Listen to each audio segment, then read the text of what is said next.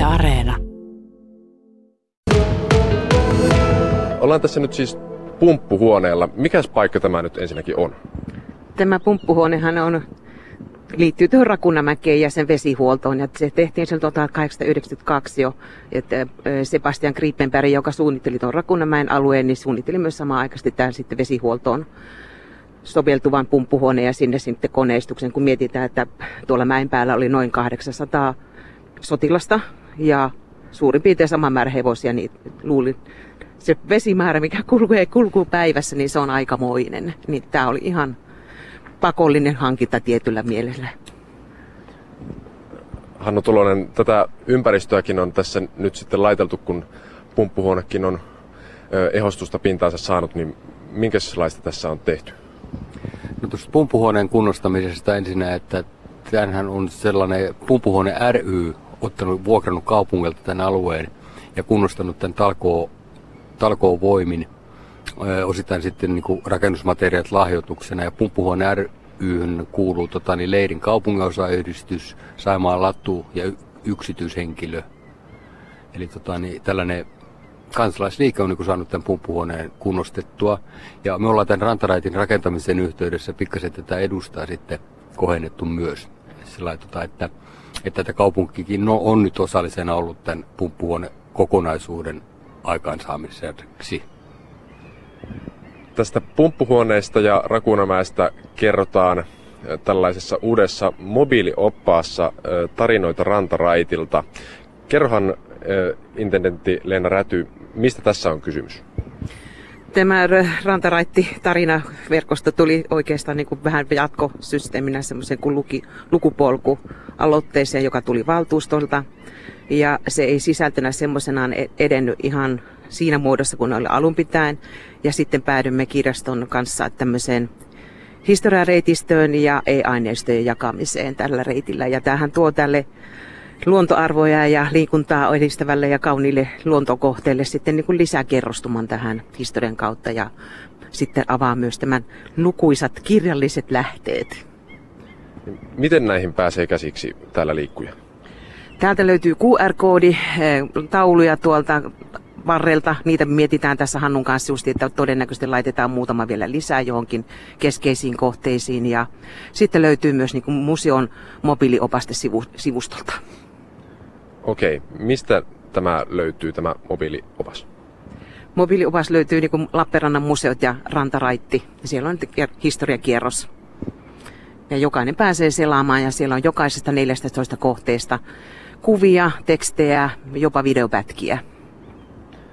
Kaupungin puutarhuri Hannu Tolonen, millä mielin sinä seuraat tämän Rantaraitin tämän suuntaista kehitystä? Minusta on ihan mukava, tuota, että nämä kaupungin eri toimialat tuota, niin tekee yhteistyötä tässä muodossa, tota, että tämä rantaraitti on varsin suosittu ja tämä antaa niin kuin asukkaille ja matkailijoille kyllä lisää infoa. Er, erittäin hyvä juttu. Käydäänpäs vähän läpi täältä nyt sitten näitä historiakohteita. Tuolla laivastotukikohta mainitaan heti tuossa niin sen oppaan alussa. Mikäs homma tämä on? No se laivastotukikohta liittyy Saimaan soutulaivastoon, eli mennään sinne 1743 jälkeiseen aikaan, eli Turun rauhassahan raja siirtyi Kymijokeen, ja tämä alue jäi niin sanotusti Venäjän puolelle, ja sitten perustettiin tänne niin kuin suojelemaan tätä linnotusta huoltotöihin ja puolustamaan myös niin kuin rajaa Ruotsia vastaan. Tämmöinen soutulaivasto, siellä oli tykkislupeja ja jollia, noin parikymmentä kappaletta kaiken kaikkiaan. Missä tämä siis on ollut? Se on tuossa ihan pohjukassa, ihan tuolla rantaraitin alkupäässä, että Viipurin vaneritehtaan vieressä, jos vaan ihmiset muistaa Viipurin vaneritehtaan, jossa tällä hetkellä siinä on kerrostaloja samalla alueella. Että... Myös pensionaatista mainitsit tuolla ö, Huhtiniemessäkö päin tämä oli. Mikäs tämä on? Joo, no Huhti, Huhtiniemessä on niin lepokohti tai pensionaatti sillä nimellä kulkenut täyshoitola, joka aloitti siellä 1910-luvulla ja toimi tuonne toisen maailmansodan jälkeen vielä niin kuin on tietoja vähän. Et siellä oli hyvin kaunis Jugend rakennus ja oli erittäin suosittu. Ja viimeisimpiä niin oli tämä Tammen Oksa Kyymoksen johtaja, joka hänen vaimonsa esimerkiksi oli lapsineen siinä sitten sota-aikana hoidossa. Että, et, siellähän ei tällä hetkellä sitä rakennusta ole, siellä on pieniä jäämiä siellä mäillä enää. Mitä muuta kertoisit tuosta oppaasta, nostaisit esiin mielenkiintoisia juttuja? No tässä on kerroksellisesti, siellä on esimerkiksi vanhojen hyppyri, mäkien historiaa, siellä on Spedelingosta puhutaan, 1970-luvulla sitten puhutaan myös tästä koko Rakunnamäistä sinänsä koko alueena ja sen historiasta, sen rakentamisen historiasta. Ja tämä Sebastian Krippenberg, niin hänhän oli tämän tanssitaiteilija Mäki Krippenbergin isä, tämmöisiä hauskoja historiallisia yhtymäkohtia löytyy myös. Ja mennään ihan viimeisin kohde on tuolla Skinnarilla hovissa, eli toukokuulla ja musiikkielämään liittyvä koko, kokonaisuus. Ja sitten tässä on myös Kyymuksen historia tietysti ja Korkkitehtaan rannan nimihistoria löytyy sieltä Korkkitehdas Minervasta. Eli tämmöisiä kerroksia, jotka kertoo tästä oikeastaan tästä alueesta sieltä 1700-luvulta ihan tähän päivään asti, mitä siellä on ja mitä on tapahtunut ja mistä tulee nimet ja miksi jotkut asiat on semmoisia kuin ne on. Spedelinko, mikä tämä on?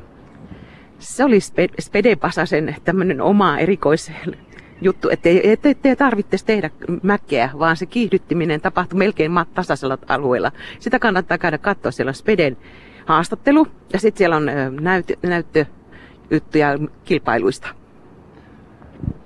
Kyllä, totisesti sinne pitää tästä suunnata. Hannu Tulonen, minkälaista tämä kehitystä tässä rantaraitilla on vielä näköpiirissä?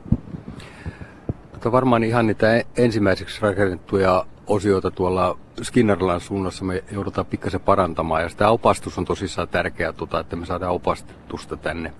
Sitten tietysti yksi ongelma tota, tässä on, mihin nyt ei varmaan pysty vaikuttamaan ö, kaupunki, mutta tota, toivoisin, että jonkinlaista tulisi, kun itse mainitsit tuon pyöräilyn, niin täällä on pieniä konflikteja ollut pyöräilijöiden ja jalankulkijoiden kanssa, tota, että, että, että ehkä pyöräilijät kaikki ei niinku nauti tästä maisemasta, vaan tuota, niin painattelee hampaa tirvessä täällä ja tuota, niin välittämättä niinku muista kulkijoista.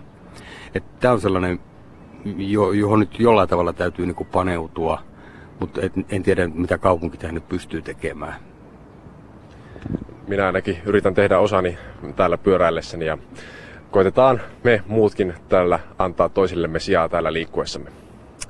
Ei muuta kuin hyviä liikkumishetkiä.